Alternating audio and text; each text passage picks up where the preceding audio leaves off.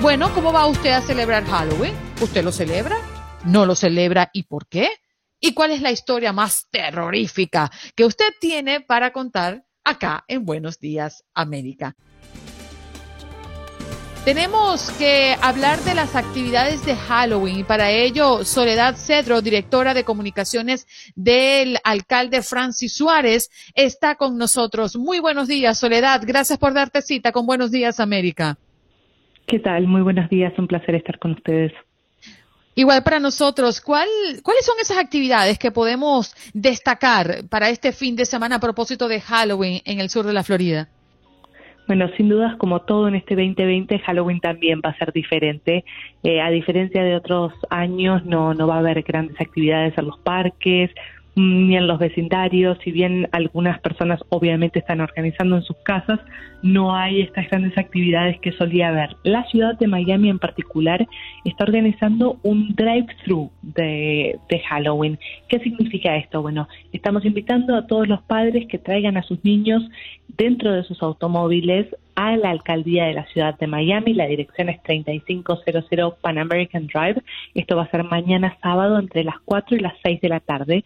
Y la alcaldía de la ciudad de Miami tiene una suerte de rotonda en la entrada. Entonces, a lo largo de toda esta rotonda vamos a poner distintas carpas donde se van a estar entregando dulces, se van a estar entregando juguetes, va a haber eh, personajes, va a haber música y desde los automóviles les pedimos a todos que por supuesto vayan pasando muy despacito para que puedan ver, se puedan llevar sus regalos y mantengamos siempre la famosa distancia social que se requiere en este 2020. Entonces quiere decir que va a ser una actividad prácticamente desde los automóviles.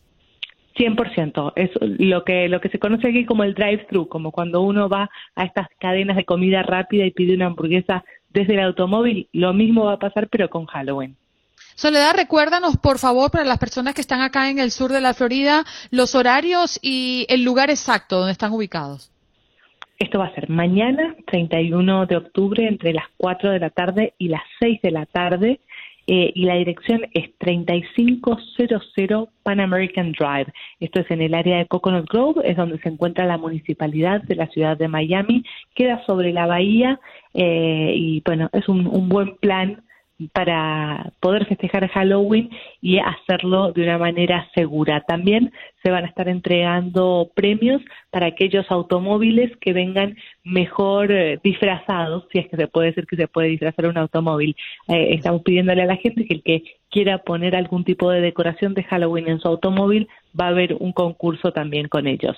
Ay, perfecto. Soledad, nos encanta ese tipo de actividades, siempre cumpliendo, ¿no? Con las recomendaciones de los expertos. Y, y qué bueno que le demos alternativa a las familias que sí necesitan darle también, o los niños que quieren hacer algo en Halloween, pues con las medidas para protegernos todos. Muchas gracias, Soledad, por pasar por acá, por Buenos Días, América.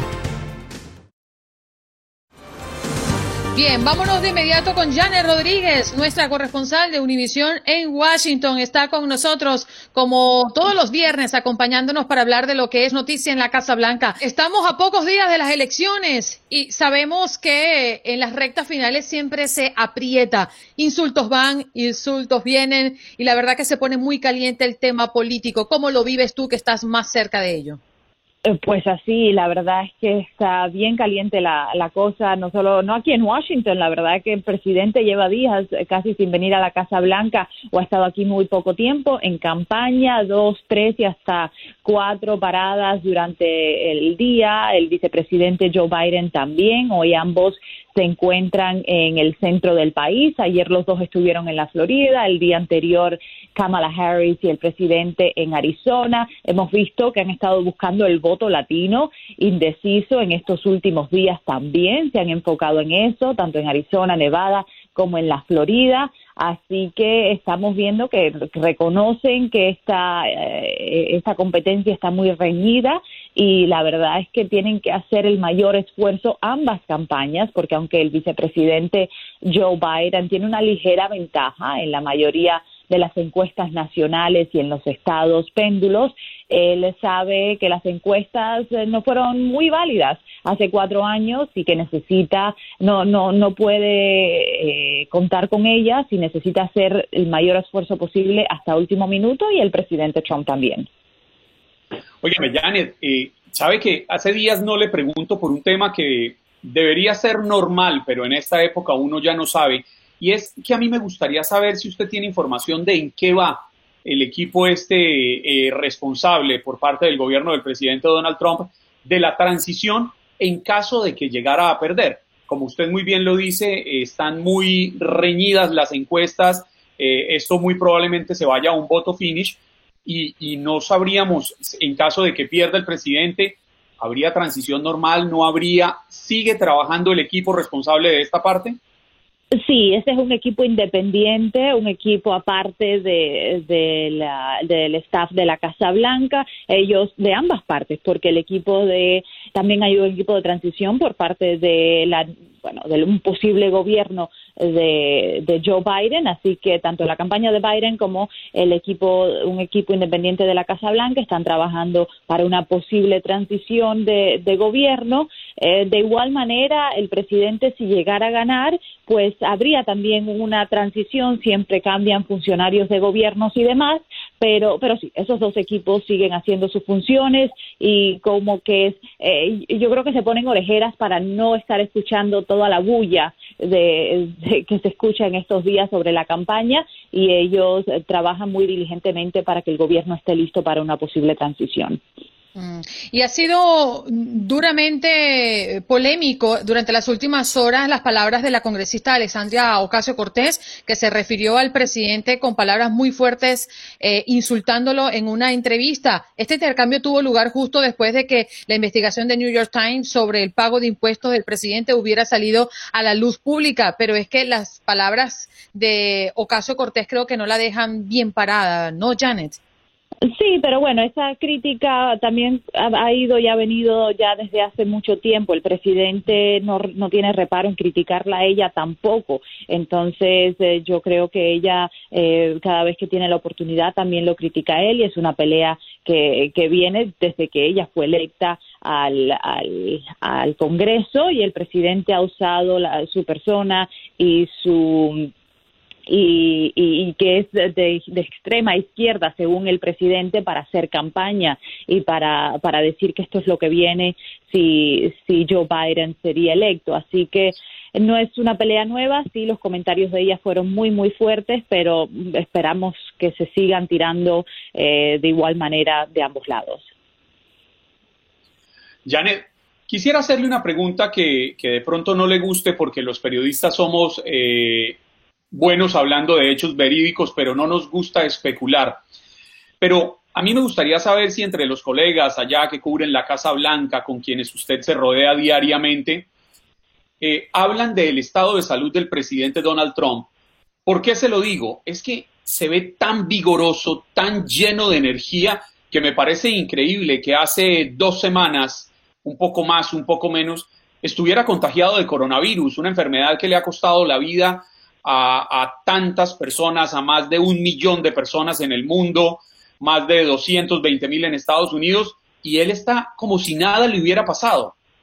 Sí, lo, y lo comentamos así, ¿no? Para nosotros también es una sorpresa. Eh, mm, bueno, no diría que sorpresa, pero sí verlo, verlo tan, como tú dices, vigorosamente, hacer tres rallies, tres mitines al, al día, cada mitin dura que hora, hora y media y parado, no, no se equivoca, el presidente, eh, pues, eh, tiene unas ansias. La verdad que yo lo que creo es que tiene muchas ganas de ganar esta contienda y se le nota en todo lo que hace todos los días, pero como bien dices, hace dos semanas, ah, no dos semanas, pero ya hace que, habrá hecho un mes más o menos, estuvo contagiado con el virus y pero pero vamos, recibió la mejor atención médica y los mejores tratamientos del mundo. Y, se pudo recuperar y bien por él y ahora está como como nuevo. Y, y sí, la verdad es que te, te hace pensar caramba, ojalá todos se hubieran curado así del coronavirus, pero el presidente la verdad es que lo vemos muy bien y, y como el Energizer Bunny, ¿no? Que no las baterías no se le acaban y yo no sé de dónde saca tanta fuerza, pero, pero ahí está, ahí está y va a seguir hasta el día de las elecciones. Tema inevitable y declaraciones eh, fuertes y poco alentadoras la que acaba de dar Murphy, el gobernador de New Jersey. Ya viene y viene ahora refiriéndose al coronavirus y las cifras, Janet. El mundo sobrepasa los 45 millones de casos y se sigue manteniendo una tensa eh, relación entre Fauci y el presidente Donald Trump. La Casa Blanca, ¿qué atención le está dando en este momento al coronavirus?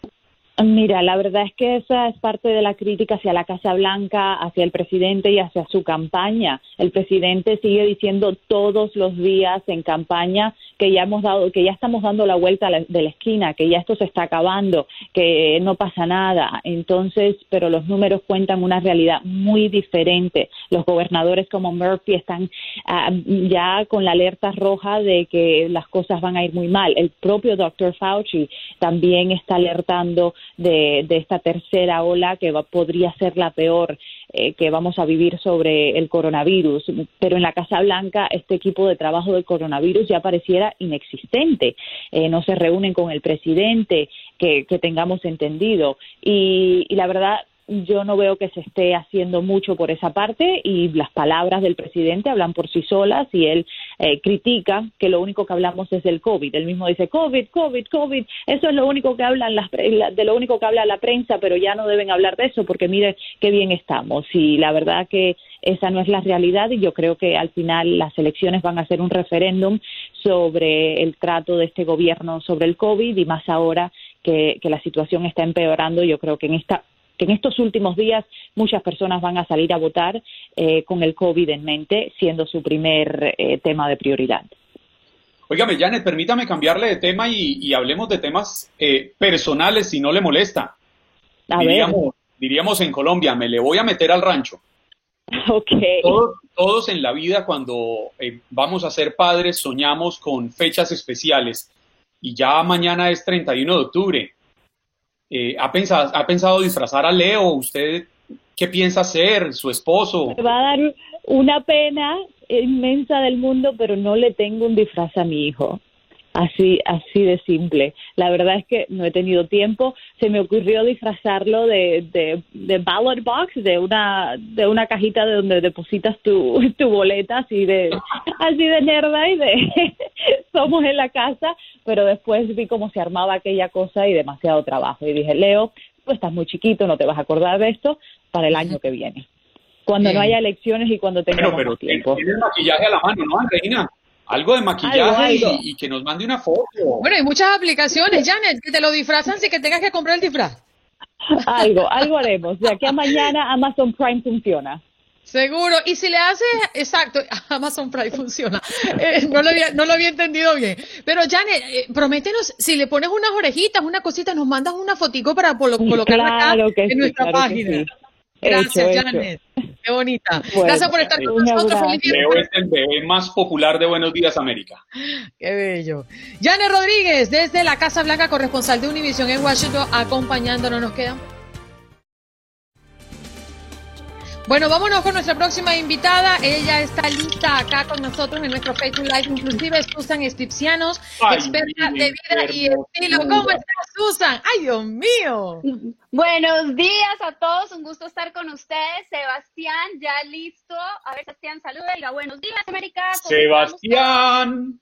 Ay, qué bello. ¿Qué va a querer mirarme? Estamos de...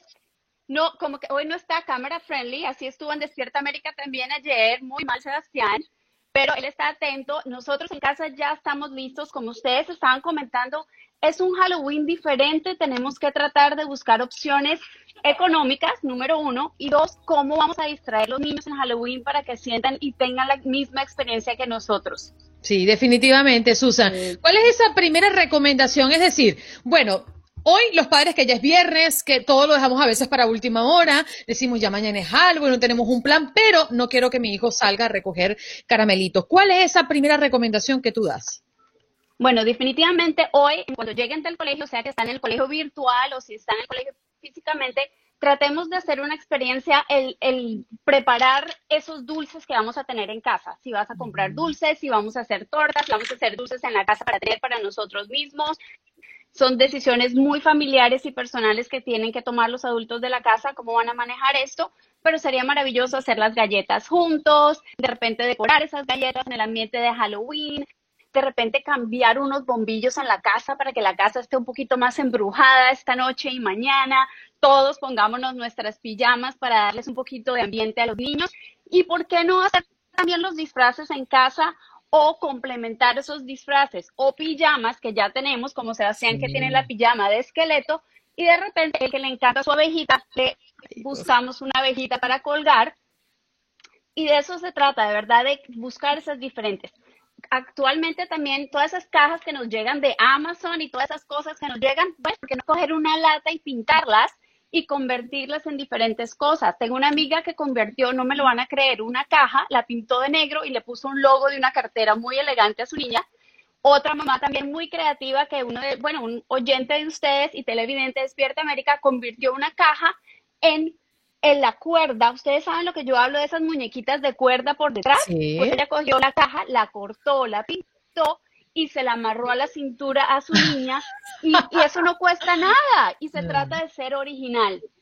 Otra familia también, por ejemplo, que querían esta serie popular de Tiger King. Entonces ellos lo que hicieron fue, fueron shopping, fueron de compras. Sí, me escucharon bien, Andreina, se fueron de compras, pero en el closet de su casa y tomaron una foto de Tiger King y copiaron toda una foto de la familia buscando los atuendos como actividad familiar. Ese es el truco, como actividad familiar, cómo copiar esa foto de tu serie favorita y disfrazarse de esta popular serie americana. Óigame, eh, Susan, y cómo levantar el ánimo. Hay personas que están viviendo una época difícil, no hay empleo en muchos lugares, eh, la economía sigue afectada, el dinero escasea, esto golpea el ánimo. ¿Cómo levantarlo? ¿Qué decirle a la gente para que recuperen ese ímpetu tan necesario en fechas tan importantes como esta? Bueno, lo que ustedes están haciendo, todos están bellos, enmascarados. Y no le diga mentiras a Andreina. Bueno, Andreina está hermosa, ella está muy miedosa. Yo estoy disfrazada en pijama de esqueleto, usted también muy guapo. Y se trata de eso, es mantener el ánimo para que los niños no sientan ese, esa tensión que todos nosotros adultos eh, tenemos. Y también, como tú decías, hacer, por ejemplo, como no queremos gastar mucho dinero en este momento, tratar de buscar las cosas que ya tenemos en casa y cómo buscarles otra cara para de esta manera eh, mantener la actitud y el ánimo de los niños y que ellos no sientan nada. Y de verdad que Halloween es un día para todos. Entonces, qué rico todos ponernos el disfraz, pintarnos, aunque te equivoques, porque yo veo que hay que, los oyentes no pueden ver, pero yo veo, señora Guiar, que usted se equivocó un par de veces ahí en el disfraz y quedó más feo. Pero eso se trata Halloween. Entonces, las máscaras no importa. Es como, lo, es como las calabazas. Uno trata y trata y trata. Y yo creo que eso es muy importante. Todos nosotros mantener el ánimo y apagar las noticias un ratito y pasarla bien con los niños. Oye, Susan, de verdad que no, nos abriste que no apaguen las noticias. Ah. Que no apaguen las noticias. No es que nosotros vivimos de eso. Bueno, un ratico, cuando estén haciendo los dulces con los niños y, y, obviamente, y buscar y todos disfrazarse. Y no hay nada como una sábana, una sábana blanca colgada en una esquina, no cuesta ni un centavo y eso le va a pegar un buen susto a toda la familia. Sí, señor, yo le pegué el primer susto a mi esposo esta mañana. Gracias, Susan, un abrazo para ti, ¿eh? Gracias por estar aquí. ¡Feliz Día de las Brujas! ¡Adiós! Estoy llorando. Por Chao. Eh, Andreina, le están deseando feliz día. Susan Estepcianos, experta de vida y estilo con nosotros en Buenos Días América. Qué alegría tenerla. ¡Vámonos! Bueno, vámonos, vámonos a unos asuntos un poco más serios, ¿no? A medio de este programa especial de Halloween, tenemos la oportunidad de conversar con Jack Varela, portavoz del aeropuerto de Miami, y es que este aeropuerto es uno de los principales de los Estados Unidos. En el 2019 pasaron por él 45 millones de personas.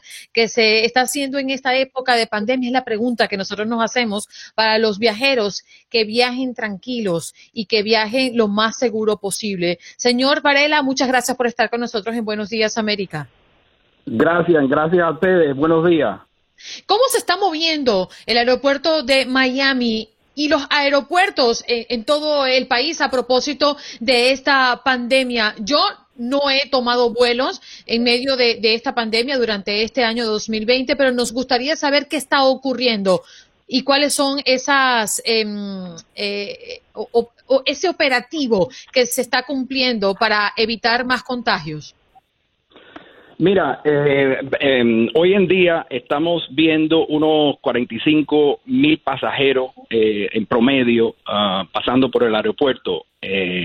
lo normal eh, por ejemplo, esta misma, este mismo día, el año pasado, tuvimos como unos 110 mil pasajeros. Eh, o sea, lo normal sería entre 110 y, y 120 mil pasajeros al día. estamos operando ahora en menos de 50% de capacidad. Eh, hemos visto los números bajar hasta, hasta 21 mil, 22 mil eh, ciertos días de la semana. Eh, pero gradualmente está un poquito poco eh, subiendo día, día por día. Lo que, lo que está manteniendo eso, ese número bajo es eh, la parte internacional, los vuelos internacionales del, del aeropuerto. Pero con todo y eso, hay vuelos que están entrando y saliendo internacionales y más que nada los, los domésticos. Jack, buenos días. Le saluda Juan Carlos Aguiar. Fíjese que yo hace unos días escribía una columna en la que hablaba de cómo en el mundo actual, si usted quiere entender gran parte de la realidad, tiene que fijarse en los aeropuertos, en los aviones. Recuerdo que previo a los atentados del 11 de septiembre del 2001, eh, una cosa era llegar a un avión y otra cosa después de los atentados. Tuvimos que empezar a quitarnos los cinturones, los zapatos, a someternos a un chequeo de seguridad bastante exhaustivo por seguridad de nosotros, por el bien de nosotros mismos. Pero este mismo chequeo hoy en día es mucho más intenso. ¿En qué se ha incrementado en esta época de pandemia? ¿Qué se le ha sumado a todo este proceso para poder llegar a un avión y volar? Muy buena pregunta. Bueno, primero que nada, la tecnología ha jugado un papel eh, bastante grande en, el poder de facilitar y acelerar el, paso de los pasajeros en, a través de los puntos de, seguridad. Eh, por ejemplo, el año pasado fuimos uno de los primeros aeropuertos en la, en la nación entera en ser parte de un programa piloto donde los escáneres eh, con, la, con, la, más avanzada tecnología 3D, 3D dimensional, eh, fueron instalados en los puntos de seguridad para pasos para pasajeros que están cogiendo vuelos de conexión de conexión y también en el punto de seguridad de TSA o sea lo que lo que se refieren a los checkpoints eh, ya estamos utilizando técnicas de identificación biométrica eh, lo que reduce el contacto físico entre el pasajero y el oficial de, de TSA el pasajero ahora solo tiene que introducir su pasaporte eh, y su identificación pertinente en, un equipo que escanea a la vez que identifica si el portador es la misma persona del, de la identificación que está proveyendo ese mismo pasajero. También tenemos el sistema que se llama el, el Q Analyzer en conjunto con la tecnología de Safe Distancing y eso nos permite a nosotros analizar el número de pasajeros que están cumpliendo con la distancia social eh, requerida, además de, de, proveernos la información numérica que permite calcular el volumen real de pasajeros en, en la línea, en los puntos de seguridad. O sea, estamos analizando la distancia social entre los pasajeros en, en los puntos de seguridad. Todo esto se está haciendo, eh, mucho de esto ha radicado por, por la pandemia, eh, todos estos esfuerzos. Eh, cuando el pasajero entra en la terminal del, del aeropuerto, eh, y no solo MIA, te, diría todos los aeropuertos en, a través de los Estados Unidos, vas a ver eh, ciertos cambios, vas a ver eh, estaciones de desinfectante, vas a ver láminas de plexiglas en los mostradores de, de boletos, en las aerolíneas, vas a ver los pisos que están marcados con, rayas de dirección indicándole a los pasajeros dónde, a dónde tienen que ir, eh, o sea, eh, todos los aeropuertos a través de los Estados Unidos están tomando medidas para que los pasajeros se sientan seguros en el aeropuerto y, puedan volar con, confianza y con, seguridad. Por otra parte, las aerolíneas están haciendo todo lo máximo para limpiar, mantener limpios y desinfectados los aviones dentro del avión. El periódico USA Today hace poco sacó un artículo hablando sobre el aire acondicionado en la cabina y el fuselaje, el, donde se sienta el pasajero dentro del, del, avión, que el aire acondicionado es más limpio que el aire acondicionado de su casa, es más puro que el de su casa. O sea, están haciendo todo, todo lo posible, todas las medidas posibles para que el pasajero se sienta seguro y, tenga la confianza que puede volar eh, durante esta, esta pandemia que estamos pasando y que no va a coger ah, el virus.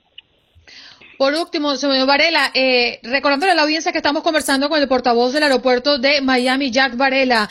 He escuchado muchos testimonios de amigos, personas muy cercanas, que no se sienten cómodos con algunas líneas aéreas porque llenan el avión, ¿no? Y que no sienten que se cumplen con una de las medidas em, recurrentes y, y, una de las medidas que los expertos recomiendan, y es mantener el distanciamiento social. ¿Los aeropuertos son responsables de esto? O no? Bueno, muy buena pregunta también. Primero que nada, eh, los desinfectantes, lo, lo que es el, el, el, el pomito de, desinfectante, los puedes pasar por el punto de seguridad. Eh, si tienen una duda, eh, o sea, cualquier tamaño, vamos a empezar por ahí, cualquier tamaño de desinfectante lo puedes pasar por el, por el punto de seguridad. Si tiene alguna duda, cualquier pregunta sobre lo que puede pasar por el punto de seguridad o no, pueden ir a tsa.gov y ahí hay un listado sobre todo lo que pueden pasar por el punto de seguridad y lo que no pueden pasar. Eso por empezar. Segundo, eh, las aerolíneas sí están haciendo todo lo posible para mantener las cabinas y, la área donde se sienta el pasajero eh, desinfectada y lo más limpio posible. Sí, hay aerolíneas que están saliendo con los vuelos eh, llenos eh, o sea, un, un, eh, un, avión puede salir con 150 eh, pasajeros, 160 pasajeros, pero están con sus mascarillas puestas, están el, el, mismo pasajero está, está protegido. Todas las aerolíneas tienen sus restricciones y todas tienen sus regulaciones. Hay aerolíneas que, que mantendrán separación entre las filas, separación entre los pasajeros, hay otras aerolíneas que no, que están saliendo, que están saliendo full. Eso el pasajero debe chequear con la aerolínea eh, cómo está saliendo, si tiene una duda, cómo está saliendo la, el avión, si está saliendo full o si está saliendo menos desocupado, eh, eso debe de chequear con, con la aerolínea. Mm, bien, creo que el tiempo se nos agota. Juan Carlos, ¿tienes otra pregunta? No, no, no, Andreina, no, creo que nos queda perfectamente claro y, lo importante es la tranquilidad que nos ofrece Jack de cómo las aerolíneas, los aeropuertos, no solo en Miami, sino en el resto del país y en las grandes ciudades del mundo, están haciendo un trabajo impecable para tratar de volver en medio de las dificultades a esa normalidad que tanta falta nos hace y sobre todo por garantizar eh, la protección de la salud de todos los usuarios aeronáuticos. Así es. Señor Varela, muchas gracias por conectar con nosotros en Buenos Días América. Un abrazo y que tenga un lindo viernes. ¿eh? Cuídese mucho. Gracias a ti. Gracias, gracias a ti. un abrazo. Jack Varela, portavoz del aeropuerto de Miami, hablando de mm, las restricciones, ¿no? Y es que siempre nos queda esa gran interrogante e, esas ganas que muchos tenemos, Juan Carlos, de abordar un avión porque ha sido parte de nuestra dinámica, de nuestra satisfacción cuando nos disponemos a tomar unas vacaciones, pero hoy por hoy es una decisión sumamente difícil de tomar. Así es, Andreina. Oiga, a mí me hace mucha falta volar. Yo viajaba dos, tres veces eh, al mes por, por, por mi trabajo con Aquí Ahora, por mi trabajo anteriormente con Crónicas. Y, y, hoy en día, mire, yo no me monto en un avión. Recuerdo, creo que la última, sí, el último viaje fue a a Nueva York cuando recién comenzaba la pandemia. Quise ir a hacer un informe para aquí ahora de cómo eh, era el riesgo en los medios masivos de transporte, especialmente en los metros, en una ciudad con un metro tan congestionado como el de Nueva York, como el de la Gran Manzana, y desde ese entonces no me subo a un avión y me hace falta. Bueno, nos vamos con nuestro próximo invitado. Ya lo habíamos anunciado minutos antes. Ya está con nosotros. Ah, pero es que hay un intruso aquí en nuestra conexión. Mira eso, Juan Carlos. Oiga, ¿y usted para eso querían que yo sacara la lengua hace un rato? Sí, para ver si te hacían la competencia. Este señor me está ganando. Le, está a esto de tener lengua viperina. No, no, no, no. Marco, ¿cómo estás? Gracias por la invitación. Bien, ¿cómo están ustedes? Bueno, de verdad que nos da mucha pena recibirte con estas fachas, pero es lo mejor que pudimos tener hoy. Pero increíble, que pena me da a mí no estar como ustedes. Eso sí me da pena. Oye, estamos conversando con Marco Pérez, mejor conocido como Marco o Marco Música, y también conocido por convertir sus personajes en. ¿Cómo tengo es? tengo mis ojeras, tengo mis ojeras. Estoy viendo las ojeras que ustedes le pintaron y las mías están al natural idénticas. Al natural, bendecida y afortunada. Película dirigida, vámonos con tu película porque la estrena dentro de muy poco, ¿no? Martes de Bendecida. Y es que es la película dirigida por Marco Pérez, el que estamos teniendo hoy en nuestro programa, un lujo grande con más de 6.6 millones de seguidores en Instagram, 3 millones de seguidores en YouTube, entre otros, y figura pública y talento multifacético venezolano mucho orgullo lo digo. Marco. Qué, buena presentación, qué bonito. Mira, eh, eh, hicimos una película, una comedia terminando el 2020, eh, basado en que el 2020 de verdad fue un año que nos dio muy duro a todos. Y yo creo que el año tiene que cerrar con algo de sonrisa, la gente tiene que sonreír, la gente tiene que distraerse un poco, por lo menos los dos últimos meses que quedan de año. Hicimos una comedia eh, sobre un personaje que traíamos en redes sociales, que es sobre la vida de una mujer que era conocida con, el término de bendecida y afortunada. Muchos países bendecida afortunada, una mujer que, que bueno, que, que estas mujeres que tienen, eh, como ella lo determina, una mujer que tiene una empresa de entretenimiento al sexagenario pudiente. con la, con la cual ella y sus amigas tienen la vida que ellas creen merecer. Hicimos una película de comedia para que la gente disfrute. Esta película trae un mensaje increíble. Está eh, con figuras como el, la gran Elba Escobar, que es una de las protagonistas. Eh, participación especial de Julian Hill, Daniel Vitar, eh, hasta gente de Zona tiene una participación especial en la película.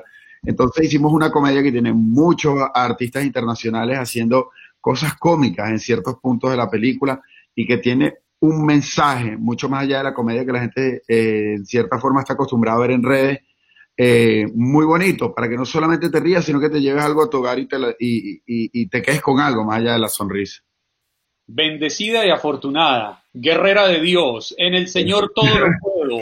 No necesito que me bajen la luna, me la bajo yo solito. Tal, cual, emprendedor, empresaria, mamá del travieso Matías, dueña de la perrita Carlota y ahora TikToker. ¿de dónde, ¿de dónde sacan la creatividad? Yo siempre he querido saber cuando hacen este tipo de shows, ¿de dónde sale tanta creatividad? Porque de verdad es un trabajo admirable cómo buscan hacernos reír. No, nosotros eh, siempre nos sentamos, somos un equipo eh, y siempre estamos analizando la situación a, medida que vamos rodando, sobre todo porque utilizamos muchos, muchas cosas eh, que están en tendencia ¿no? en, la sociedad eh, para poder eh, hacer comedia o hacer enlace. Pero siempre buscamos hacer enlace con cosas que estén muy tendencia, pero sobre todo el enlace mayor es hacer comedia de una situación que estén viviendo las masas o que las masas estén observando. Entonces eso crea un código de, un código de, identificación con las personas que logra tener un poco de más alcance dentro del contenido. Oye, Marco, eh, eh, hemos tenido la oportunidad de verte mm, eh, crecer en Venezuela con una historia de vida que seguramente con un cafecito, quizás más adelante lo, vamos a estar explicando a nuestra audiencia y contándoselo. pero has, has venido a este país te reconocen en la región, en América Latina, en muchos otros países de Europa, te quieren, te hidroladran y cada vez que te presentas mueves una masa a veces increíble, ¿no? Eh, viendo cómo te has desarrollado a través de las redes sociales. ¿Cuál ha sido esa, mm, ese aspecto que te ha llevado a ser tan querido por tanta gente? Yo creo que una de las cosas que hace que la gente me tenga cariño es que cuando la gente me ve, no me está admirando eh, como un artista, sino me está viendo como una familia, porque es que compartimos una historia diaria, ¿no? Desde ver a mi bebé hasta ver mi trabajo, hasta ver si me acosté tarde, me paré temprano en los proyectos, involucrar en cada proyecto a mi público desde que vamos a hacer algo, desde que tenemos una idea y preguntamos si les gusta o no les gusta. Yo creo que de alguna manera eso hizo una conexión directa para que la gente sienta cuando me ve que está viendo un amigo o que está viendo un familiar, no, no que está viendo un artista eh, que, que admira por, más allá del tema del material. Entonces yo creo que eso hace que cuando yo voy a un lugar, la gente se sienta en la necesidad de ir a ver ese amigo, ir a ver ese familiar, porque es lo que me pasa cuando la gente me ve en la calle. Cuando la gente me ve en la calle, la gente no grita, la gente no corre atrás de mí. No, no, la gente se para y me pregunta que si el remedio para el salpullido de amor que yo publiqué el otro día lo conseguí, que eh, eh, la señora, yo te mandé por directo.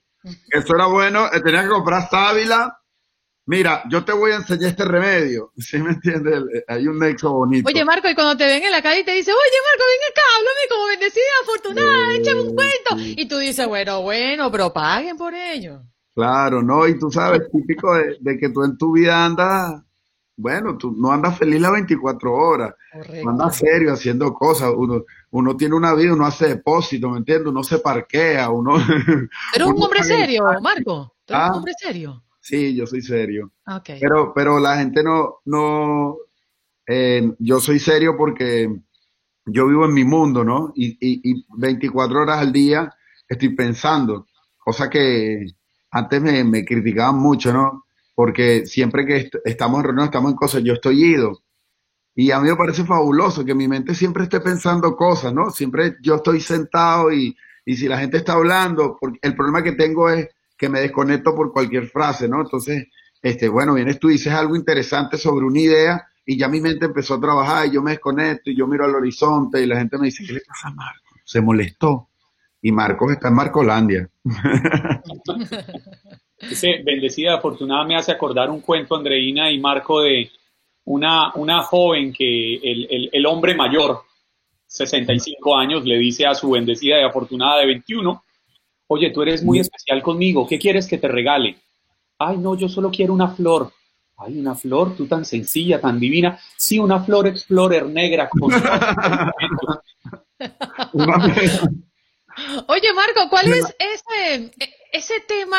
Porque tú, tú abordas muchos temas, ¿no? Eh, dentro de tu trabajo mm, eh, como humorista eh, y comediante. Hablas de las mamás de, esas mamás bien fastidiosas, habla de, las bendecidas y afortunadas. Eh, ¿Cuáles son esos personajes que más satisfacción te han dado? Y si puedes regalarnos un poquito de eso. Bueno, los personajes que más satisfacción me han dado, y, suena loco, uno de los que más me ha dado es la bendecida afortunada. Este personaje yo lo hice em, haciéndole publicidad a, a una empresa hace dos años en unas historias. El dueño de la empresa se me acerca y me dice, mira, este, siempre damos la publicidad, pero ¿por qué no nos inventamos algo loco? Y yo agarré el teléfono y empecé a hablarle como que él era mi sugar daddy, como que yo era dueña, en, en, las oficinas yo era la dueña. Y surgió algo cool, la semana siguiente llegué este, y grababa a los empleados. Llegó un momento, a los seis meses, que los empleados eh, los reconocían en la calle, porque era cómico, porque esta mujer llegaba y los disfrazaba, era déspota, los obligaba a disfrazarse, y esto te estoy hablando de señores y señoras en la oficina, y se prestaban.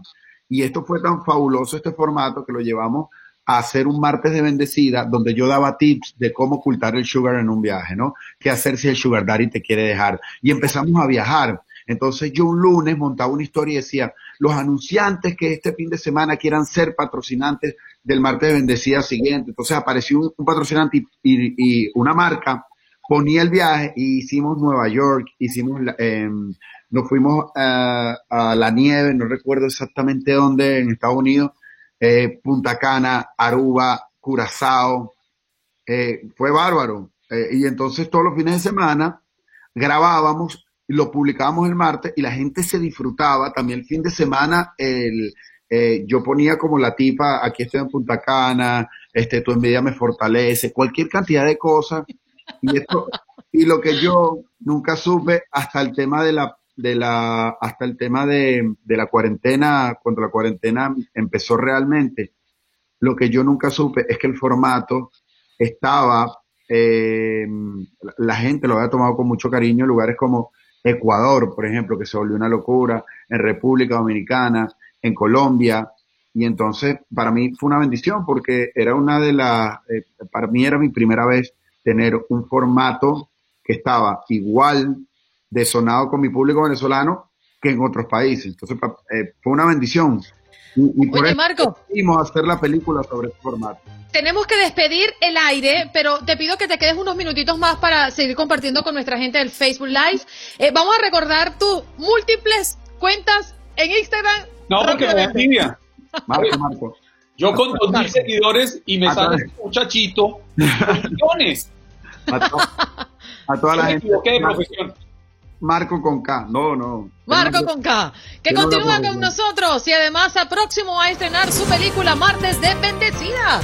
Ya regresamos. Espero que hayas disfrutado de nuestro podcast y recuerda que puedes seguirnos en las redes sociales en Buenos Días AM. Esa es nuestra página en Facebook. Nos reencontramos en otro podcast.